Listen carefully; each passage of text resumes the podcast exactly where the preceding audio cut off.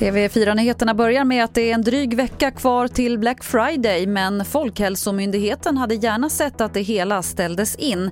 Det sa generaldirektör Johan Karlsson till TV4-nyheterna i morse. Och hela julhandeln ses också som en riskfaktor nu under pandemin.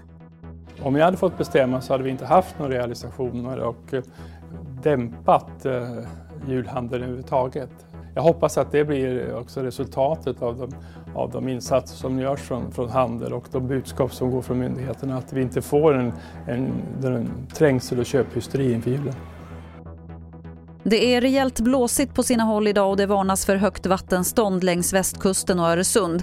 I Norrland är det både blåsigt och snöigt och i Västerbotten har SMHI lagt ut en klass 2-varning vid kusten där det kan komma uppemot 30 cm snö och där kan det bli mycket besvärligt väglag. Mer om väderläget finns på tv4.se.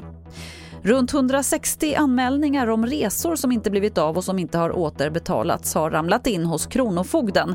SAS är mest jagat men även Norwegian, Ving, Apollo och TUI har arga resenärer efter sig. Det handlar i huvudsak om inställda resor från i våras och hundratusentals kunder väntar fortfarande på pengar.